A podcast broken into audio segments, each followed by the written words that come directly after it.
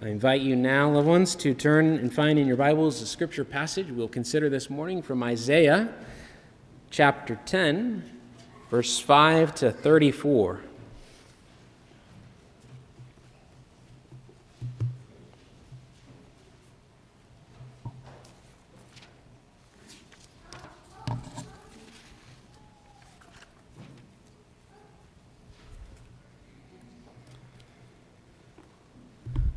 Last week, if you're here with us, as we've been making our way through Isaiah, we considered how God's hand was, in a sense, rising, upraised against his people in judgment. And here we find that God actually does uh, inflict punishment upon his people, but that is not the end of the story, as we will see and consider this morning. And so, give your attention now to the reading of God's word from Isaiah 10, verse 5 to 34.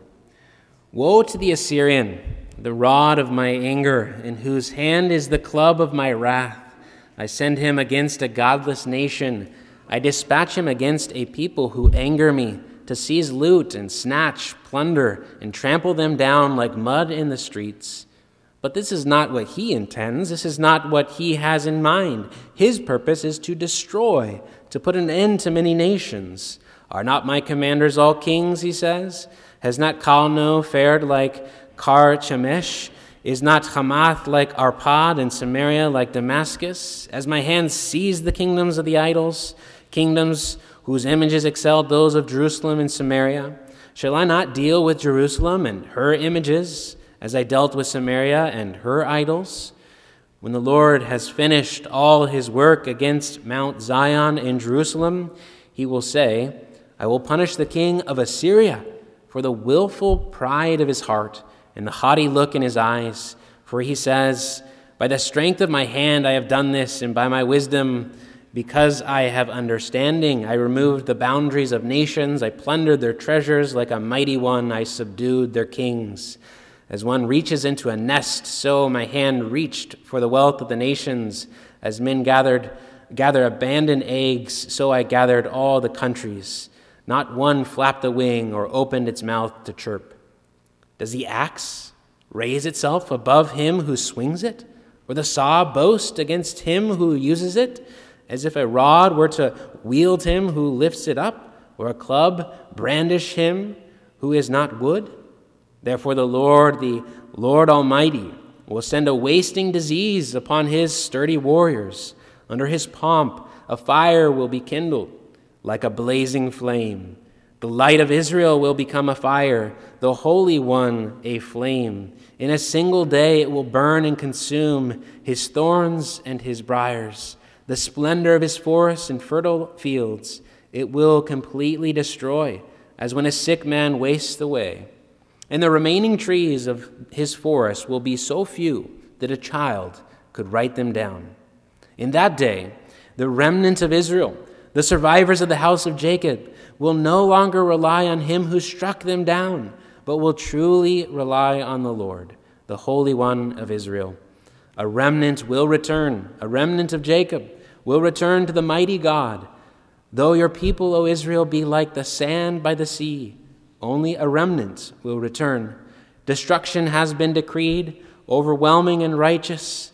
The Lord, the Lord Almighty, will carry out the destruction decreed upon the whole land. Therefore, this is what the Lord, the Lord Almighty says O my people who live in Zion, do not be afraid of the Assyrians who beat you with a rod and lift up a club against you as Egypt did.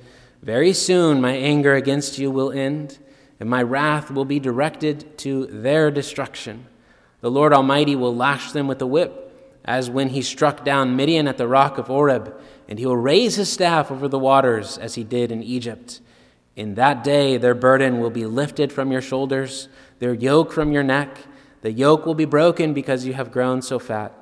They enter Aiath. They pass through Migron. They store supplies at Michmash. They go over the pass and say, We will camp overnight at Geba. Ramah trembles. Gibeah of Saul flees. Cry out, O daughter of Galim.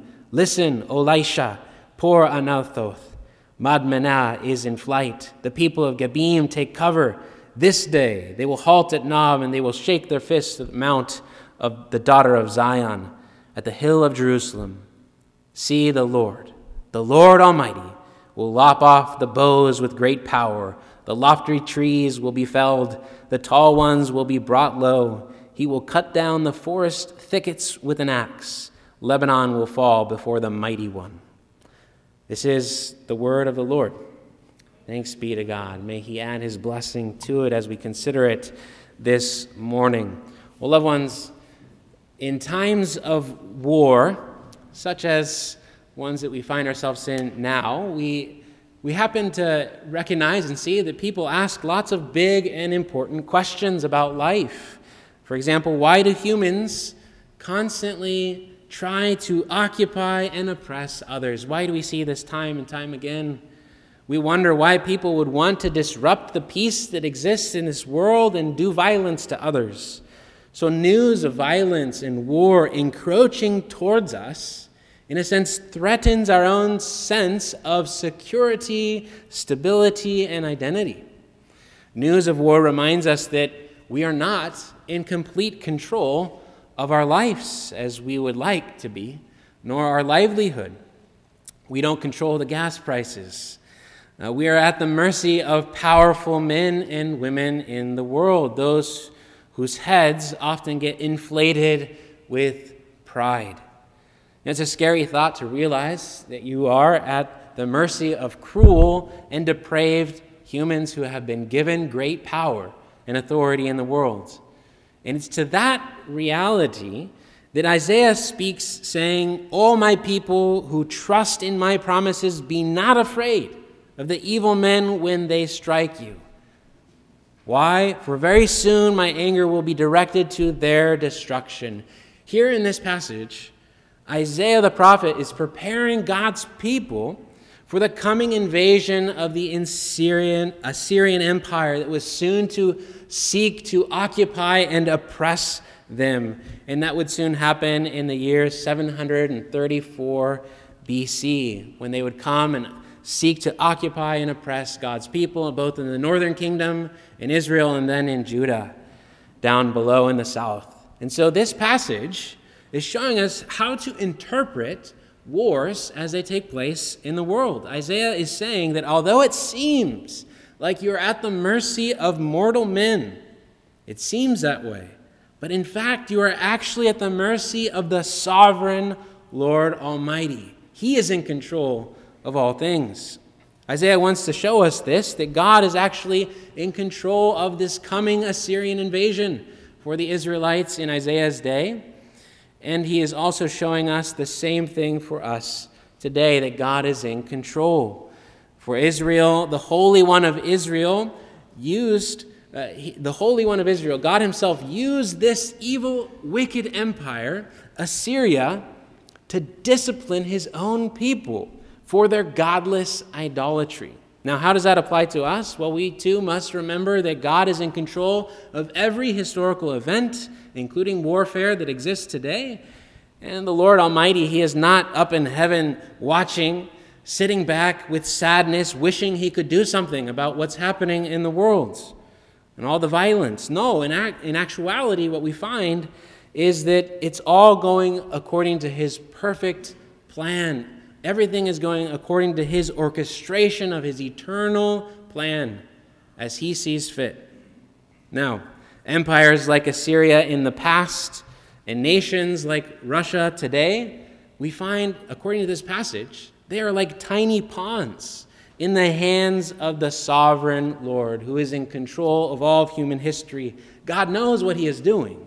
He knew what he was doing with Assyria and Israel back then, and he knows what he's doing today as well we see here in our text that God was doing something for his people through the Assyrian invasion. First, we see that God was punishing his people for their idolatry, their godlessness.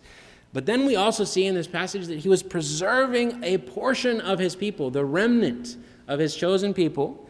And lastly, he will pay back all of his opponents in judgment for their crimes their war crimes, their violence, their wickedness. So, those will be our three points that God punishes his people, he preserves his portion, and he will pay back his opponents in the end.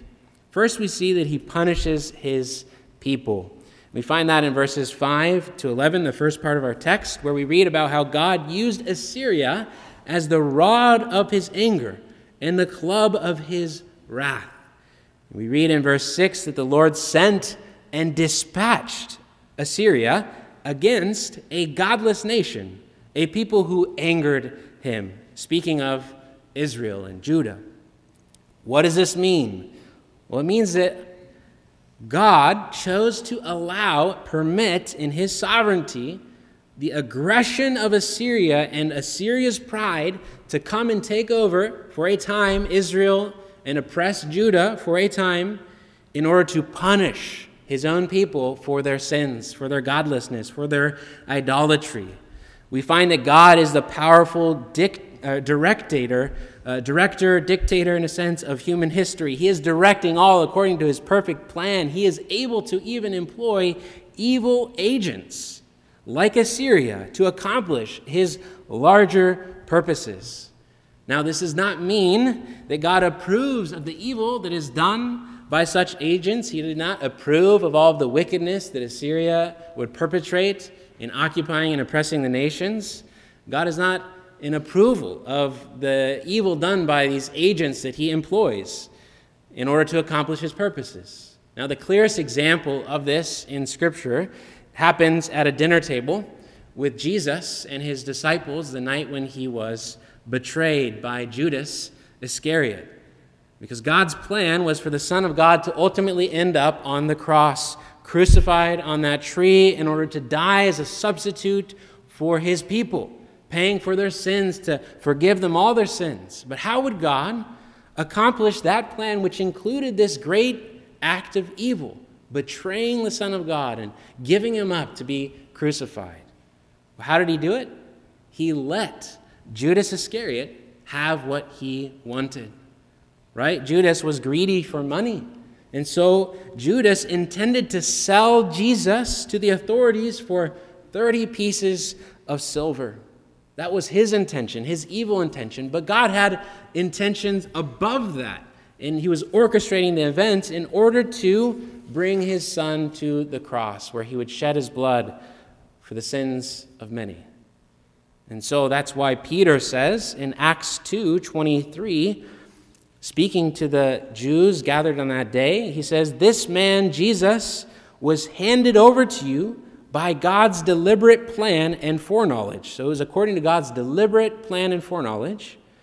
And you, with the help of wicked men, put him to death by nailing him to the cross. And so we see that God had his ultimate deliberate plan, and he used even wicked men to accomplish that, letting them have their intentions, but God's greater sovereign intentions were above those in order to orchestrate all things for his glory. And so, too, even through great evil, even through the great evil of the Assyrian invasion, God had his deliberate and sovereign plan. And we see that in our text. Look at verse 7. Here we read that the Assyrians had their own evil purposes in occupying other nations. Verse 7 tells us that Assyria's intention was this. But this is not what he, that is Assyria, intends. This is not what he has in mind. His purpose is to destroy, to put an end to many nations. That was Assyria's wicked intention and goal. Uh, genocide, basically, putting to death entirely uh, other nations. That was not God's intention. God did not intend for Assyria to destroy or put an end to his own people, by no means. So, what was God's intention then? Well, it was to punish his people in discipline, in love, for their godless idolatry. Now, we look back at the first verse of our text, it must have been a shock for the Israelites to hear Isaiah say that his people were a godless nation It could also be translated a pagan nation. In their mind, the Assyrians were the great godless nation, the wicked ones, not them. But in this, we see that God has no double standards in his justice. He doesn't let his people get away with idolatry and wrongdoing just because they are his people. No, no. God punishes his people at times because they need to be disciplined in love for their sins, for their idols. And this is actually the point of the author in the letter to the, to the Hebrew Christians in the New Testament. If you'd like to turn there, I'll read a portion in chapter 12 of the New Testament, Hebrews, verses 5 through 11, where we learn about God's disciplinary love. And he says this again, Hebrews 12, 5 through 11.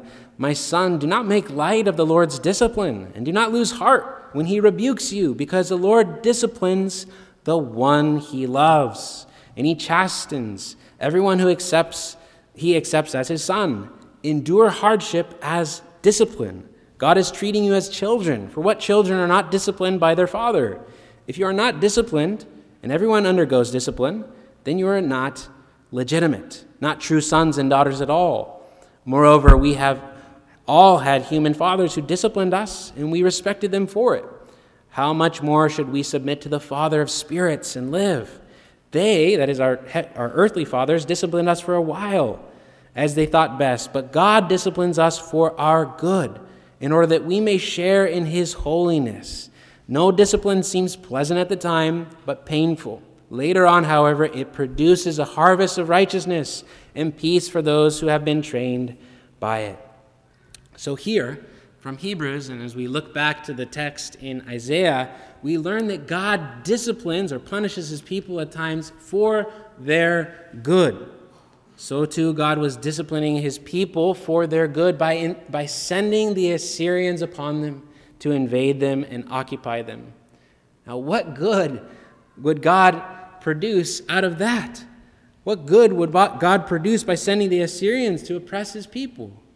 Well, he sent Assyria to uproot the idols in their life, uproot the false hopes that they had in their hearts, that they were relying on instead of relying and leaning upon Him. We see that in verses 20 to 21 back in Isaiah chapter 10, where he says, In that day, after this punishment, after the discipline, the remnant of Israel, the survivors of Jacob, will no longer rely on him who struck them, that is, Assyria but will truly rely on the Lord, the Holy One of Israel. A remnant will return. A remnant of Jacob will return to the mighty God. You see, Israel was too comfortable with their idols, their idolatry. God loves his children too much to let them cozy up with something that will eventually destroy them. And that principle still applies to us today. He will not let his own chosen children cozy up with idols and let them be destroyed by them. He will discipline us to remove and uproot those idols in our hearts. Now, what is an idol? We often think of idols just as statues that people are worshiping, but an idol is anything that you place your trust in besides the one true God. How do you know if you've made an idol of something? Well, ask yourself right now in your life if there is something that if you were to lose it today or tomorrow, that you would lose a sense of your identity, stability, and joy, having lost that thing. And if that thing is not God, then that thing is an idol that you are nestling up and cozying up with in your heart. It is an idol. An idol is something that you try to draw your identity, stability, and joy from apart from God Himself. No created thing is sufficient to give us lasting identity, stability, or joy because we are ultimately made for God, not for created things. And so, Pastor Tim Keller, he says this that if we look to some created thing to give us the meaning, hope, and happiness, that only God Himself can give, it will eventually fail to deliver and break our hearts. See, this is why God disciplines us in life for our idolatry as well. He doesn't want us to lean on some created thing that will eventually fail us and eventually leave us broken hearted. The main difference between us today and the ancient people of Israel or Assyria is not whether or not we worship idols, but whether or not we openly admit that we do. The ancients openly worshiped their gods of military strength, of sexuality and prosperity, and they had visible statues, right?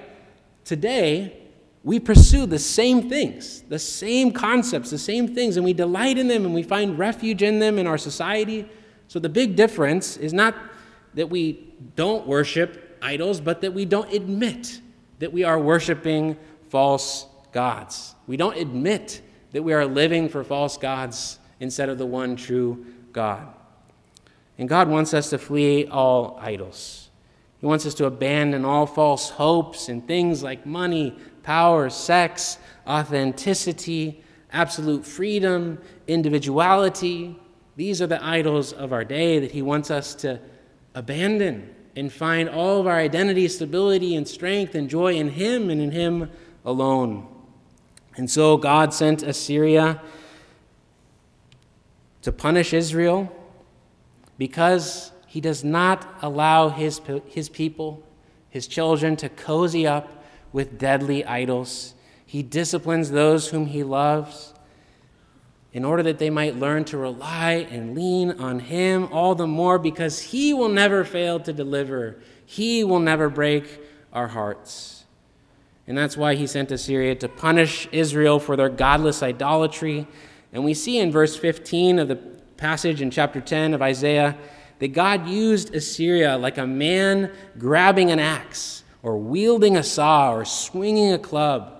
What is that speaking of? It's speaking of the fact that God is in control of this coming invasion. God is always in control of the affairs of humanity and international events as well. Assyria, remember, intended to bring an end to God's people, to utterly destroy them, but God intended only to punish and to discipline his people for their idolatry. And that's why we see that God intended to preserve a portion of his people through that coming judgment, through that punishment. He would not let the Assyrians end his promises or thwart his plans that he had for his people. And so that's our second point we move to that God preserves a portion of his people. Look in verse 16, we hear Isaiah say, Therefore, the logical assumption at this point in the text is that God is going to wipe out Israel for their godless idolatry with the Assyrian invasion. Here it comes. But that is not what happens. Instead, we hear that the Lord is still with his people to preserve them. Assyria came to destroy, but in the end, God will destroy Assyria. Look at verse 17. There we see God is still the light of Israel. The light of God's holy flame will not be put out by Assyria's aggression. No. His promises and plans cannot be thwarted by sinful men. And so we read what God would do. He would bring Assyria to a complete, total destruction, to a pitiful state, described like a sick person wasting away, or like a young child counting the few Assyrian soldiers left standing on two hands to a pitiful state. This great and powerful nation would be brought low. But now, notice in verses 21 to 22, here Isaiah promises that in that, through that, that God would preserve a portion of his people, even through the punishment that he was sending upon them. Many would fall, in this invasion. Many would fall, but God had his plan to uphold his remnant people. From a historical point of view, what happened actually in history is that God had his plan, and so the northern kingdom of Israel ceased to exist after the fall of Samaria to the Assyrians in the year 722 BC. So the northern part of the kingdom fell and ceased to exist, but Judah in the south eventually survived, survived the aggression of Assyria and their assaults. God preserved a portion of his people. So, commentator Alec Motyer says this within the Lord's just judgments, there is a preservative at work. For the Lord never deserts his people, nor allows them to come to an end, no matter how great the odds are against them. Sin never goes unpunished, but neither does the world manage a, tri- a triumph in the end. That is a great summary of what we find in this passage that God will not allow his people to come to an end. Even if all the odds are stacked against him, he will preserve his people to the end, and the world will not have the final triumph. How does that apply to us? Well, here, where we are today, and at the end of the world, at the end of the world, when all hardship and wars come to an end, when many have fallen, God's remnant will be there standing according to his promises. We have to think of that and visualize it, imagine it by faith. What's the difference between the fallen and the standing? Well, the fallen are those who lose all created things through war and hardship. They lose it all. And in death, they lose it all. And they fall into naked despair because they have nothing left. They've lost it all.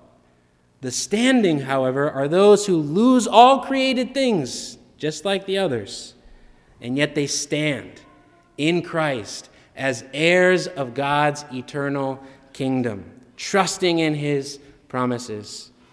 As many have rightly said, you don't realize that Jesus is all that you need until Jesus is all that you have. Have you learned that? Has your heart learned that? Have you learned through hardship and difficulty that Jesus is all that you actually have and can hold on to forever?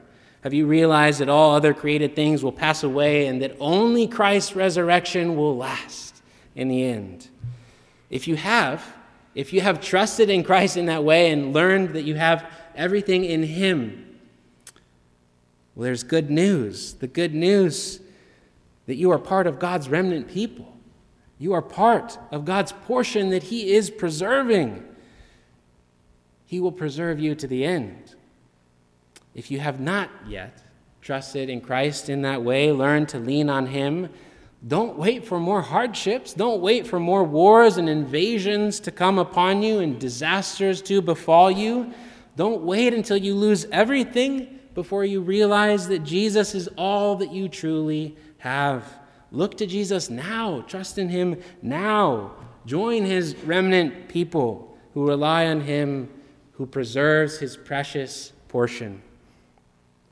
So we see that he also preserves his precious portion of his people. And thirdly, we'll consider that he pays back his opponents with full justice. We see that in verses 24 to 34. We see that even though God used Assyria as a pawn to punish and discipline his people Israel, that God does not let Assyria off the hook for their wickedness their evil deeds. No, he holds them guilty as those who have willful pride. God declares here that he will bring a total judgment upon Assyria, the same ones who are used by God as an axe in his hand now feel the axe cut on them, cut them down like a forest brought low to stumps. Now, here we see as well that the Lord promises liberation and vindication for his people, that they would be liberated from the yoke of their oppressors. In verses 24 to 25, the Lord Almighty speaks words of comfort to the people who rely on his promises, saying, My people who live in Zion, that is, those who are tied to my covenant promises to David and his descendants after him. Do not be afraid of the Assyrians who beat you with a rod and lift up a club against you as Egypt did. Very soon my anger against you will end. That punishment, that discipline will end, and my wrath will be directed to their destruction.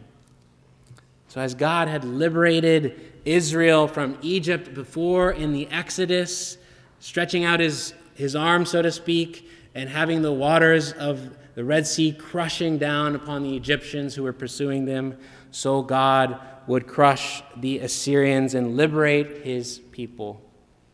Now, what does that mean for us today? Well, we remember this important truth that runs throughout God's word that the judge of all the earth will bring every oppressive empire of this world, like Assyria, like Babylon, like Rome, and like every other oppressive nation today, God will bring them all to a pitiful end in judgment. Every proud head that lifts itself up against God to oppress others who are made in his image will be paid back in full justice for their crimes against God and against humanity. Everyone from the powerful to the weak, the authorities to the subjects. All will stand before God on that great and final day to give an account of their deeds before Him. And those who die with willful pride, like the Assyrians, trusting in themselves, trusting in idols, they will perish in God's judgment. They will not stand on the day of judgment. Only those who return to God by faith, trusting in His promise to save sinners who call on Jesus' name, only they will stand with Christ on that day. And so the question again is Are you a part of God's remnant people relying on Jesus' death and resurrection? Has God, your Father, disciplined you that you might learn to lean and trust in Him above all else? Have you learned to look to Jesus, to see that you have Him and only Him at the end of the day, and that by faith in Jesus, that the meek, the meek, not the oppressive, not the aggressive in this world, but the meek will inherit the world to come. That is, those who look to Jesus by faith, standing in Him, they are the rightful heirs of the world to come. So, as cruel men in this world, as we witness around us on the news, as they aggressively try to occupy the world and oppress others, we, God's remnant people, look to Jesus, the light of Israel. We trust that the Lord, He is in control of all things, and He is preserving a portion of His people, those who rely on Him and trust in Him. And in the end, we trust that He will pay back all of His opponents with full justice. He will vindicate and liberate His people in the end. Therefore, loved ones, you who belong to Jesus, do not be afraid. O people of the Lord, Jesus Christ, our Savior, is with us to preserve us through judgment all the way to the end until we inherit the world to come with Him and the new creation. So trust in Him, loved ones. Amen. Let's pray.